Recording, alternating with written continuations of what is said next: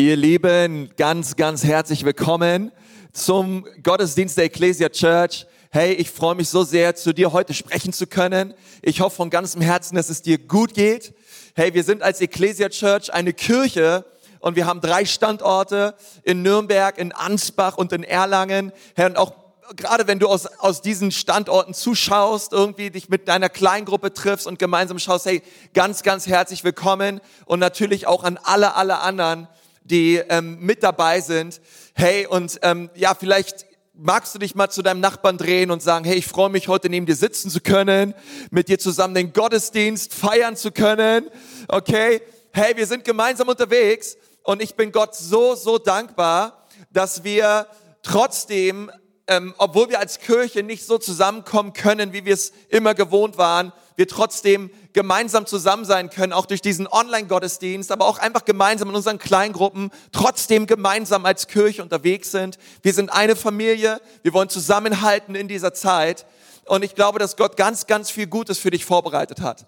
Hey, ich liebe diesen Jakobusbrief.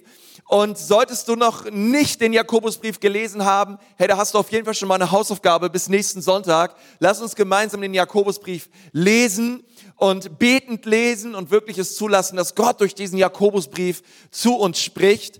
Und ich möchte heute mit uns weitergehen in diesem, ja, in diesem Brief, uns das nächste Thema anschauen. Wir werden uns heute Kapitel 4 anschauen vom Jakobusbrief. Das ist ein starkes Kapitel. Aber bevor wir das tun, wollte ich dir mal eine Frage stellen. Und zwar, ähm, als dieses Jahr losging, ähm, stell dir vor, wir wären im Januar, ja. Ich glaube, niemand wusste, was so auf uns zukommt, oder?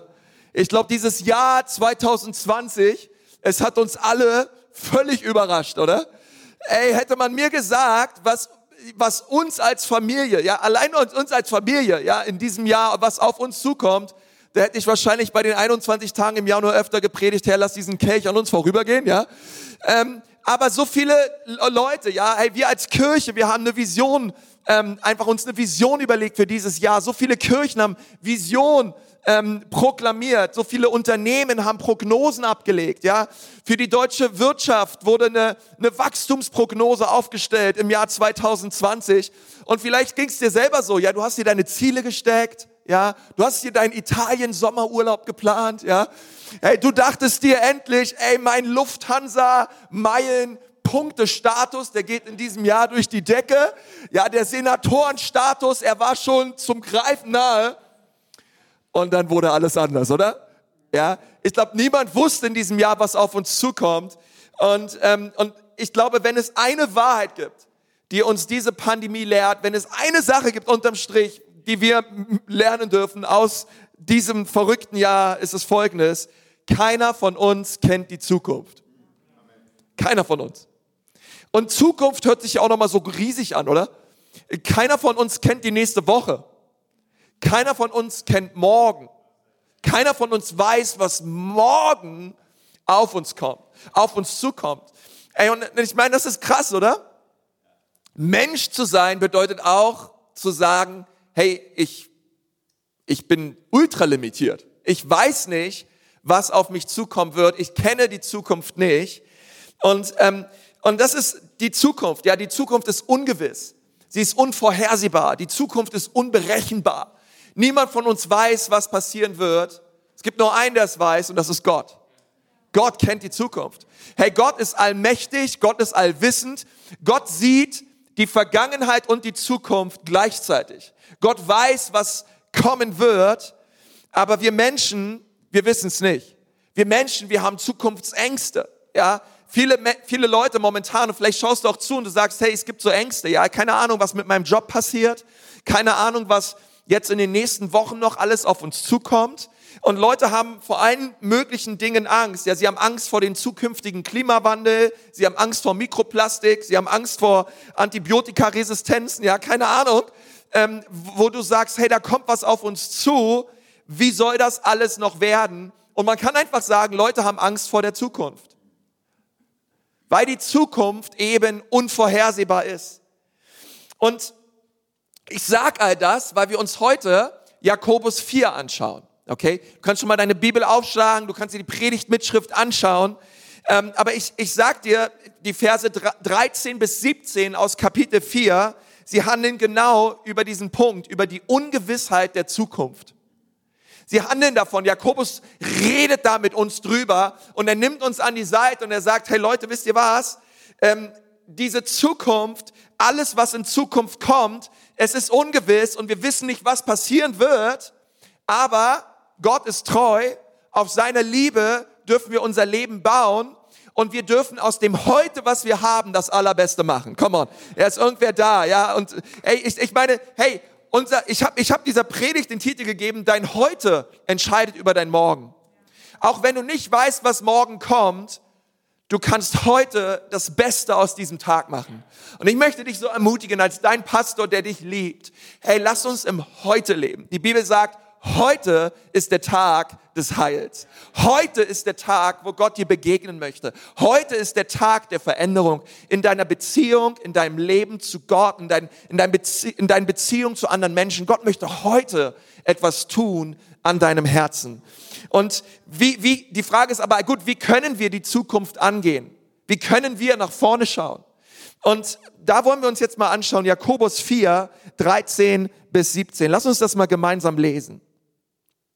Dort steht nun zu euch, die ihr mit großen Worten ankündigt, heute oder morgen wollen wir in diese oder jene Stadt reisen. Wir wollen dort ein Jahr bleiben, gute Geschäfte machen und viel Geld verdienen. Ihr wisst ja noch nicht einmal, was morgen sein wird. Was ist denn schon euer Leben?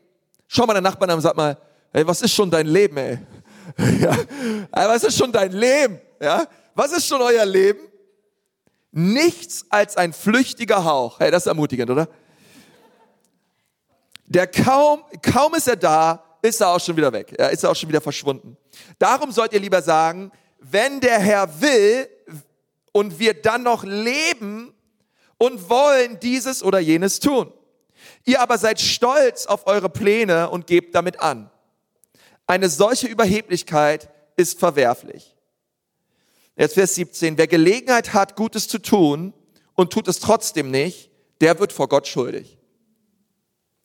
Hey, in diesen fünf Versen erklärt uns Jakobus, wie wir die Zukunft angehen können. Als Menschen, die Gott erwählt hat, die Gott liebt, die Gott herausgerufen hat aus der Finsternis in sein Licht und wie wir gewisse Fehler vermeiden können, die wir eigentlich sonst immer wieder tun. Und ich selber habe mich immer wieder ertappt, diese Fehler zu tun.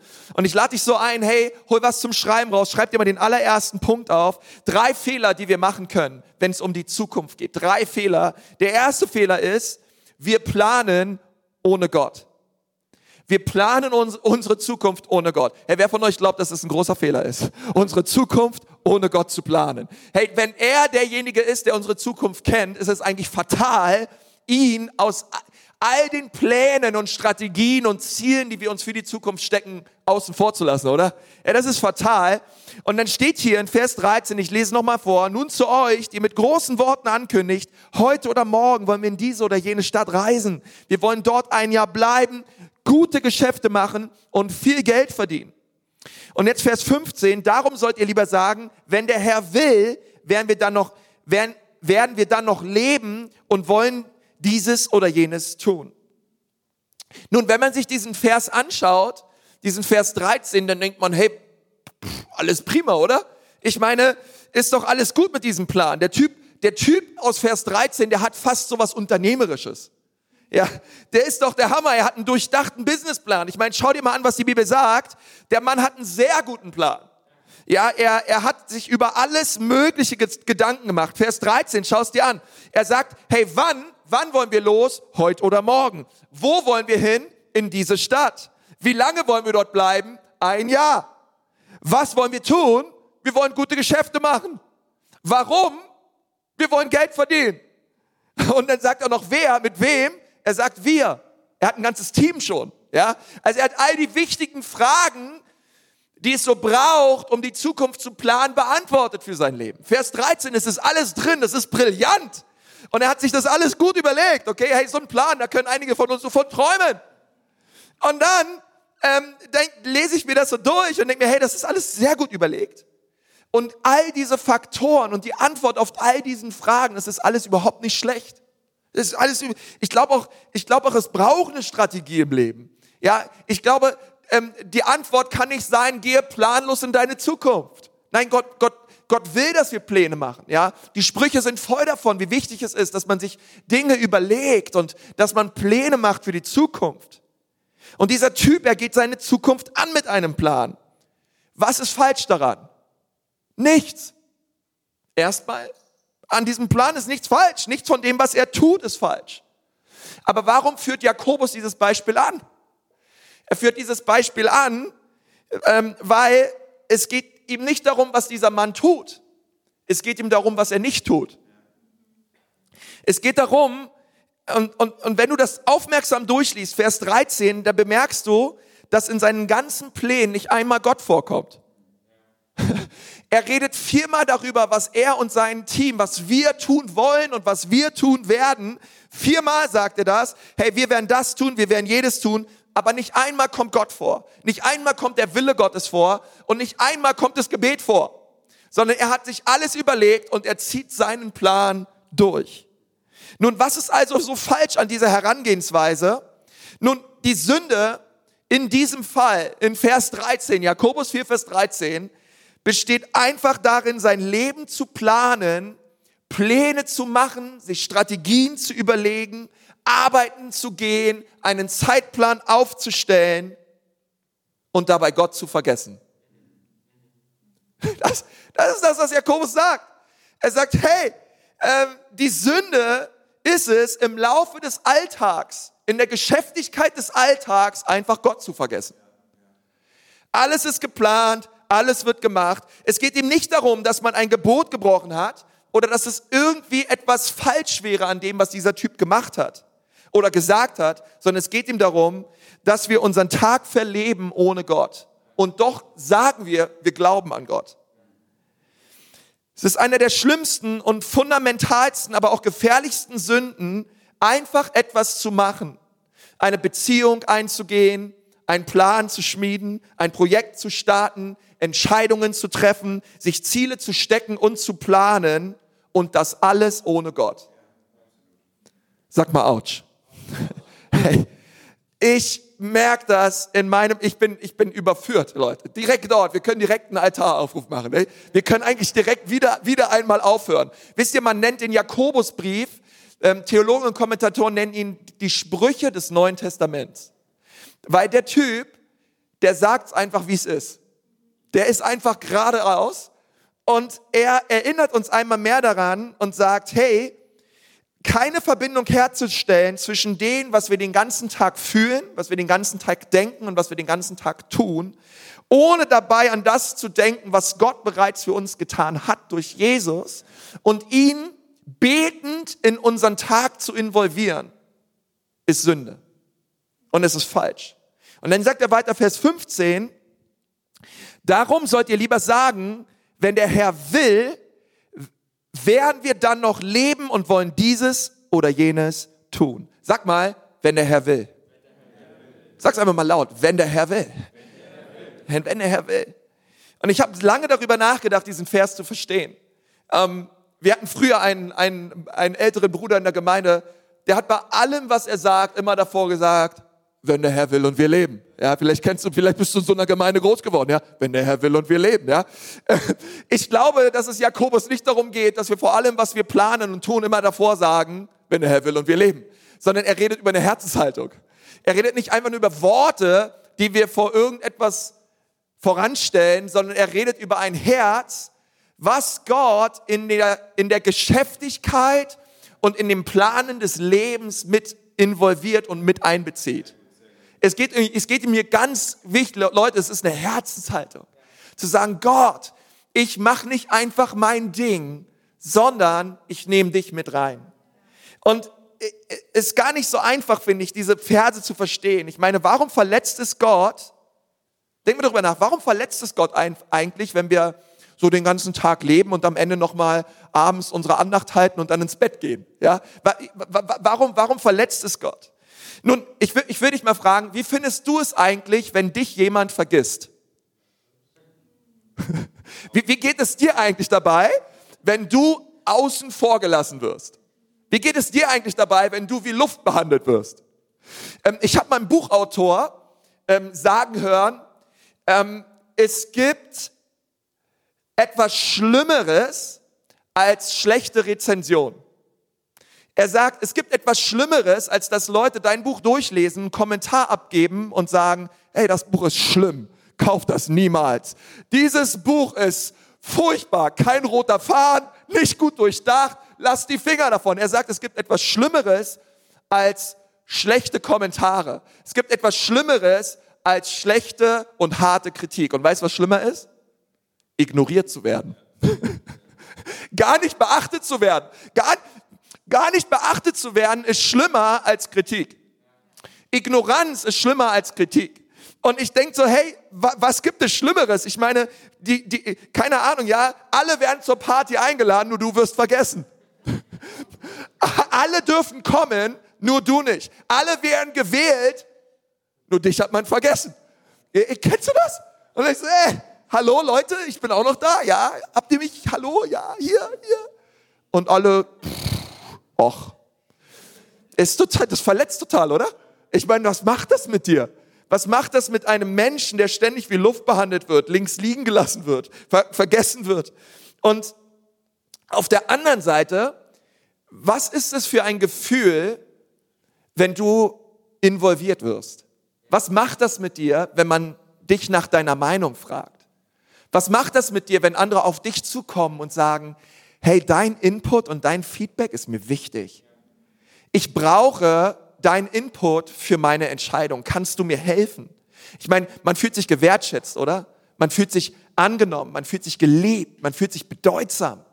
Und, und ich glaube, ähm, das bedeutet es.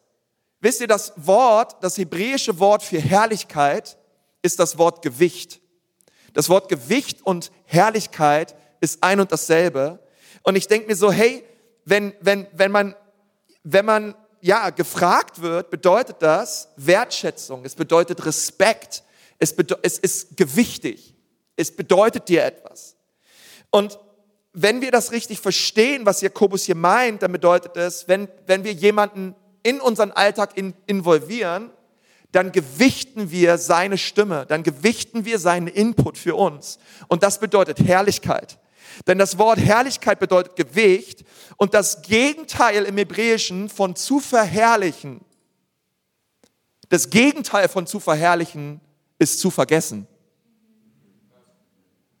Das Gegenteil von zu verherrlichen ist zu vergessen.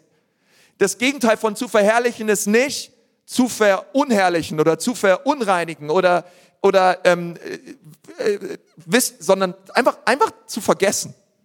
Und was, was Jakobus hier sagt, ist, wenn man Gott vergisst im Laufe des Alltags, dann bedeutet es, dass wir nicht davon ausgehen, dass unser Gott ein Gott ist, der redet. Dass unser Gott ein Gott ist, der durch seinen Geist spricht.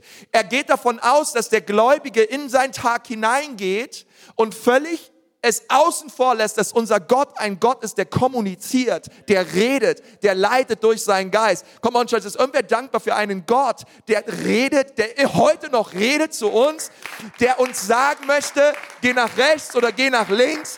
Hey, und ich glaube, dass wenn wir ständig Leute außen vor lassen, hey, ich kenne Business-Leute, Unternehmer, die sind richtig gut drauf. Aber die, die allermeisten, ey, und, und, und ich weiß nicht, wie es dir auf deinem Job geht. Aber wenn es um Entscheidungen geht und wenn es um Business geht, auf einmal lassen wir Gott außen vor. Und Gott sagt, hallo, ich bin Gott, der redet. Ich möchte dich segnen, ich möchte dir meine Gunst schenken, ich möchte dich leiten in deinem Tag. Und Jakobus sagt, hey, du brauchst so nicht leben. Du brauchst nicht dieser Mann sein. Und, und, und das möchte ich dir mitgehen als ersten Punkt. Wenn es um unsere Zukunft geht, wenn wir planen und wenn wir uns Ziele stecken, wie wichtig ist es, mit dem Heiligen Geist zu leben? Wie wichtig ist es, oder morgens aufzustehen und zu sagen, guten Morgen, Heiliger Geist. Heute laufe ich an diesem Tag mit dir zusammen. Heiliger Geist, wenn es Dinge gibt, Entscheidungen gibt, verstehst du, du musst, musst nicht, wir, wir reden nicht über Extreme, Heiliger Geist, welche Schuhe soll ich heute anziehen oder welche Sockenfarbe, verstehst du? Aber weißt du, ich glaube, es ist so wichtig, den Heiligen Geist zu fragen, hey, ich habe hier eine Entscheidung, ich habe hier dieses Projekt, ich treffe mich mit dieser Person. Heiliger Geist, was soll ich sagen, was soll ich tun? Ja, in Jakobus 1, Vers 5 steht, hey, wem Weisheit mangelt, der bitte Gott. Er wird uns Weisheit schenken. Und wie wichtig ist es, wirklich ins Gebet zu gehen, Church, und Gott zu fragen. Den ersten Fehler, den wir oft machen, ist, wir planen ohne Gott. Und Gott möchte, dass wir ihn involvieren und dass wir ihn mit reinnehmen. Okay? Und das zweite ist, wir denken, wir haben unser Morgen in der Hand. Jakobus sagt, das zweite, der zweite Fehler, den wir tun, wenn es um die Zukunft geht, das erste ist, wir planen ohne Gott, aber das zweite ist, wir denken, wir haben unseren Morgen in der Hand. Jakobus 4, Vers 14. Ihr wisst ja noch nicht einmal, was morgen sein wird. Schau mal den Nachbarn an und sag mal, du weißt doch nicht mal, was morgen sein wird. Falls du Nachbarn hast, wenn nicht, rede einfach laut mit dir selbst, ja. Du weißt nicht mal, was morgen sein wird. Und ich finde, es ist eine ganz schöne, de demütigende Aussage. Oder? Wenn du mal drüber nachdenkst. Ich meine, Gott, Gott sagt, hey, Mensch, setz dich mal kurz hin. Mit all deiner Wissenschaft, du denkst, wissenschaftlich herausfinden zu können, wie diese Erde entstanden ist, wie der Mensch entstanden ist und wie alles kommt. Du denkst, du bist, du denkst, du bist das Ende der Fadenstange. Setz dich mal hin, Mensch. Und dann schaut Gott uns tief in die Augen und sagt, du weißt doch nicht, was morgen sein wird. Ey Leute, und als ich das gelesen habe, ne, da dachte ich mir, ey, ich habe das in meiner Bibel erst mal umkreist, weil ich dachte, ey, das ist so wichtig. Demut. Ich weiß ja noch nicht, ich weiß es einfach nicht. Sag mal, ich weiß es einfach nicht. Ich weiß es. Einige von euch, ihr habt diesen Satz noch nie gesagt in eurem Leben. Ich weiß es einfach nicht. Ihr könnt es, weil ihr es nicht zugeben könnt. Okay? Wir denken, wir sind das Land der Dichter und Denker. Hey, wir wissen alles. Hey, wenn wir es nicht wissen, dann recherchieren wir es und dann kriegen wir es irgendwo her. Und Gott sagt, nein, nein, nein. Es gibt ganz, ganz viele Dinge, die weißt du überhaupt nicht. Zum Beispiel, du weißt nicht, was morgen sein wird. Ich weiß es einfach nicht. Ich weiß es einfach nicht. Hey, und wie befreiend ist dieser Satz, ich weiß es nicht. Oder? Wie befreiend ist das? Wenn ein Mensch das zugeben kann und sagen, es gibt ganz viele Dinge in meinem Leben, die weiß ich einfach nicht. Die Zukunft, ich weiß es nicht. Ich, ich weiß nicht, was passieren wird. Ich, ich meine, stell dir einfach nur mal vor, wie viel leichter dein Leben sein könnte, wenn du immer mal wieder das zugeben könntest. Ich weiß es nicht. Aber wir können es oft nicht sagen, denn ich weiß oder ich weiß alles oder ich habe es irgendwie herausgefunden, ist unser Götze. Ich weiß. Ich weiß alles. Ich, ich, meine Meinung ist die wichtigste. Meine Meinung werde ich durchsetzen. Meine Meinung steht über allem. Aber Demut bringt dich dahin zu sagen, ich weiß nicht. Ich weiß es nicht. Und in dem Leben eines Menschen, der sagt, ich weiß alles, gibt es für Gott keinen Platz. Und das müssen wir realisieren, denn dein Herz ist so voll von dir, Deswegen, deswegen fällt es uns manchmal schwer, Gott anzubeten für eine längere Zeit. Weil Gott anzubeten bedeutet, ich muss runter von dem Thron meines Herzens und ich muss Gott darauf setzen. Und er regiert. Aber wir leben manchmal so, als würden wir regieren. Als hätten wir alles in der Hand. Als würden wir alles bestimmen. Und Gott anzubeten bedeutet, sich zu demütigen, die Knie zu beugen und zu sagen, Gott, ich bin mit meinem Latein am Ende. Gott, ich weiß nicht weiter. Weißt du, was ich entdeckt habe? Ich meine, ein paar Jahre bin ich jetzt auch schon Pastor, aber ich glaube, die Menschen, die am leidenschaftlichsten Gott anbeten, es sind immer Menschen, die irgendwo gebrochen sind. Sie sind gebrochen. Sie, sie, sie, sie, sie, sie behaupten nicht alles zu wissen. Sie behaupten nicht alles, versteht ihr, sie, sie, sie haben gefühlt nicht alles in der Hand, sondern sie haben die Kontrolle abgegeben. Sie haben, sie haben es satt und sie haben genug davon, alles kontrollieren zu müssen, selber regieren und bestimmen zu müssen im Leben, sondern sie haben gesagt, nicht mehr länger lebe ich, sondern Gott, du lebst jetzt in meinem Leben und ich lasse los. Komm und regiere du, Herr. Ich sitze nicht länger auf dem Thron meines Lebens. Es sind Menschen, die gebrochen sind. Es sind Menschen, die einfach sind. Es sind Menschen, die haben die Hölle durchgemacht. Und Jesus hat sie errettet und sie wissen, es gibt keine andere Hoffnung für mich als er solche Menschen, Menschen, die sagen, ich weiß nicht. Ich weiß nicht, ich bin mit meinem Latein am Ende. Und vielleicht geht es dir momentan so, du machst Dinge durch in deinem Leben, du bist mit deinem Latein am Ende. Gott, ich weiß nicht weiter. Gott, mit meiner Arbeitsstelle, Gott, ich weiß nicht, wie es werden wird. Gott, Gott, mit, Gott, Gott, wir als Kirche, wir haben, Gott, wir wissen nicht weiter. Gott, Gott, was können wir und was wollen, was sollen wir tun, Gott? Ich weiß nicht, wie ich geheilt werden soll. Ich weiß nicht, wie ich, ähm, wie ich, wie ich, wie ich weiter leiten soll. Ja, ich weiß nicht, wie das alles werden soll. Aber lass mich dir sagen, es gibt einen, der weiß. Und er heißt Gott. Und er sagt aus über dein Leben, egal was kommt, alles soll dir zum Besten dienen. Und, und, und, und, und auf ihn müssen wir schauen, wenn es um die Zukunft geht. Auf seine Macht und auf seine Hand müssen wir vertrauen, aber nicht auf unsere Macht, nicht auf unser Können, sondern auf seine Kraft. Und dann sagt er weiter, was ist schon euer Leben? Nichts als ein flüchtiger Hauch. Kaum ist er da, ist er auch schon wieder weg. Und als ich das so, als ich darüber nachdachte, dachte ich, hey, schreib mal gerade auf deine Predigtnotizen, schreib mal das Wort Leben. Was ist dein Leben? Schreib mal Leben. Und jetzt lies mal Leben rückwärts. Das ist genau das, was dein Leben ist. Es ist ein Nebel. Ey, was sagt Jakobus? Dein Leben ist Nebel. Es ist ein Hauch. Ja? Hast du schon mal gegen Spiegel gehaucht? Und kurze Zeit später ist es alles wieder weg. Ey, dein Leben ist ein Nebel. Ich bin schon mal durch, ich bin schon mal auf der Autobahn gefahren. Der Nebel, er war so dicht, ich konnte keine zwei Meter nach vorne schauen. Hast du schon mal gemacht? Hast du schon mal gemacht? Ja? Bist schon mal durch dichten Nebel gefahren? Du weißt überhaupt nicht, was kommt. Und Jakobus sagt, dein Leben ist ein Nebel. Du weißt überhaupt nicht, was kommt. Du weißt nicht, was morgen kommt. Du weißt nicht, was übermorgen passiert. Alles, was du hast, ist heute. Alles, was du hast, ist dieses Leben heute. Deswegen heute lass uns Gott preisen. Heute lass uns Jesus erheben. Heute lass uns das Allermeiste machen aus diesem Leben, was Gott uns geschenkt hat. Kann irgendwer dazu Halleluja, Amen sagen oder was immer du möchtest, ja? Heute, heute, Leute, hey, heute haben wir. Und das Leben, es ist so schnell vorbei. 27.375. 27.375. Weißt du, was das ist? Das haben Leute errechnet. So lange lebt ein Mensch durchschnittlich.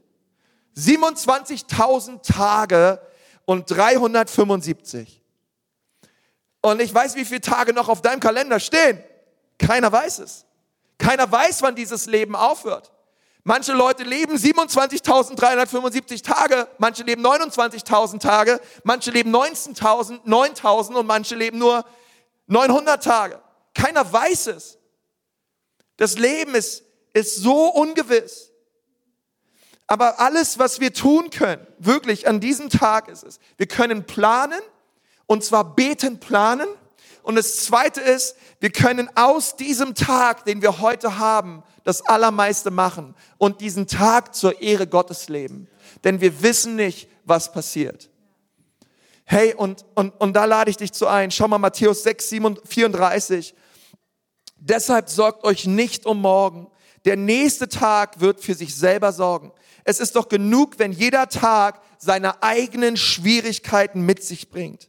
Hey, weißt du was? Sorge kann die Vergangenheit nicht ändern und Sorge kann deine Zukunft nicht verändern. Aber Sorge verändert dein Heute.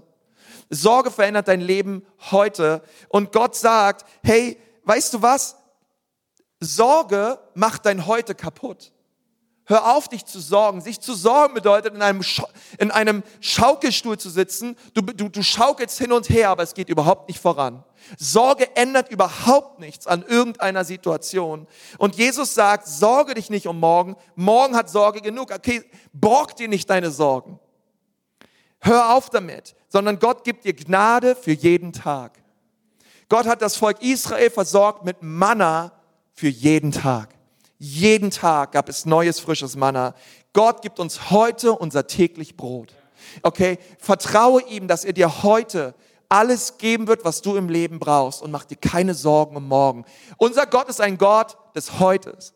Gott ist Gott in, der Gott ist unser Gott, der im Heute wirkt. Er, der, der heute unser Leben berühren möchte und uns heute alles geben möchte, was wir im Leben brauchen. Du kannst deinen Morgen planen, aber du kannst nur im Heute leben. Heute ist alles, was wir haben. Okay, das erste ist, lass uns beten, planen. Das zweite ist, lass uns im Heute leben und wirklich diesen Tag zur Ehre Gottes leben. Und den dritten Fehler, den wir tun können und den wir oft machen, ist, wir hören heute auf, Gutes zu tun.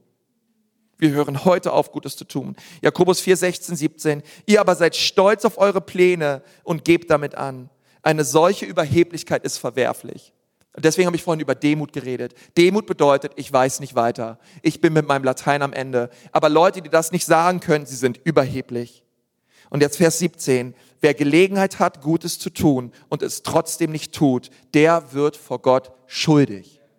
Das finde ich krass. Ich meine, Jakobus beendet diesen ganzen Absatz mit diesen starken Worten und sagt, hey, wann, wann immer du alles Mögliche aufschiebst in deinem Leben, Prokrastination, wann immer du Dinge aufschiebst, nach hinten schiebst, ja, die, das Lieblingsmöbelstück des Teufels ist die lange Bank.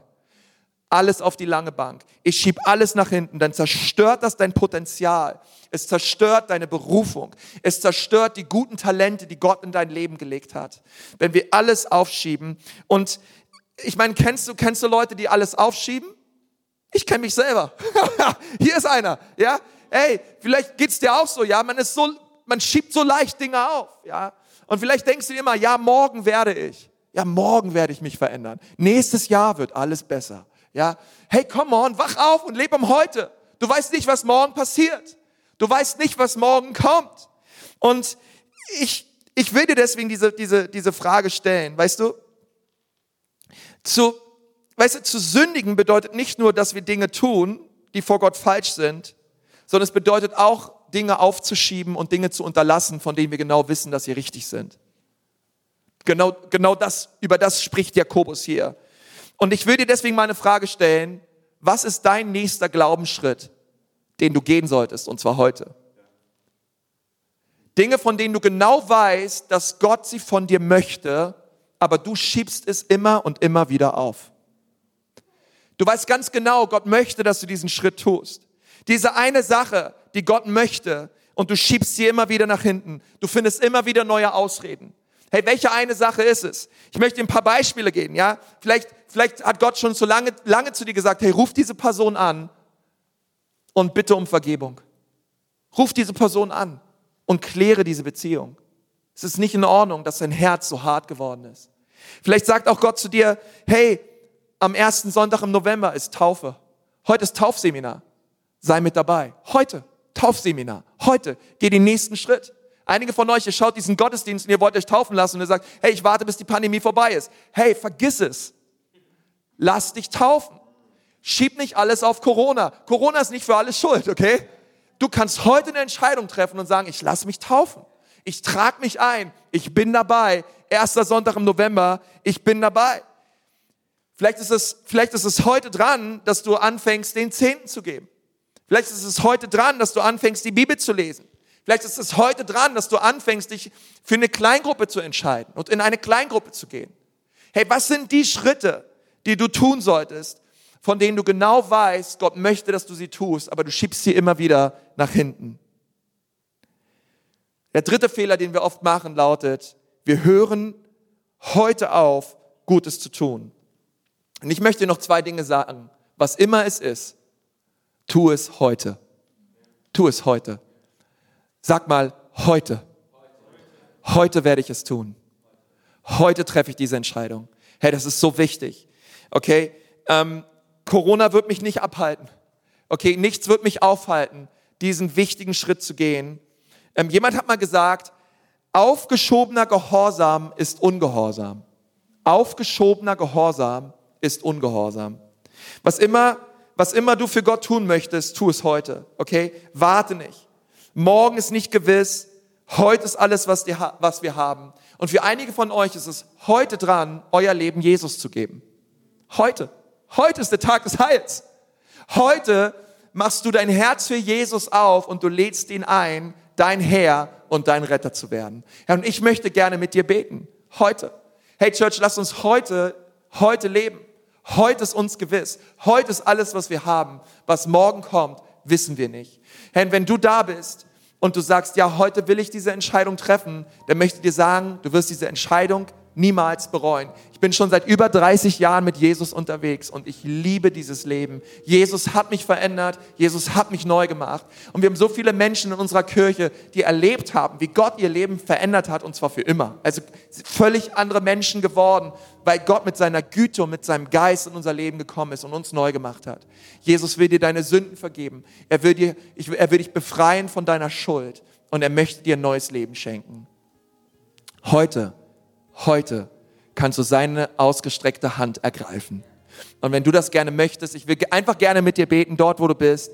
Hey, vielleicht magst du kurz die Augen zumachen oder irgendwas tun, was dir gerade hilft, wirklich nicht abgelenkt zu sein. Vielleicht magst du Worte sagen wie Jesus, bitte komm in mein Leben. Bitte reinige mich von meiner Schuld. Ich gebe zu, mein Leben ohne dich gelebt zu haben. Aber das soll sich heute ändern.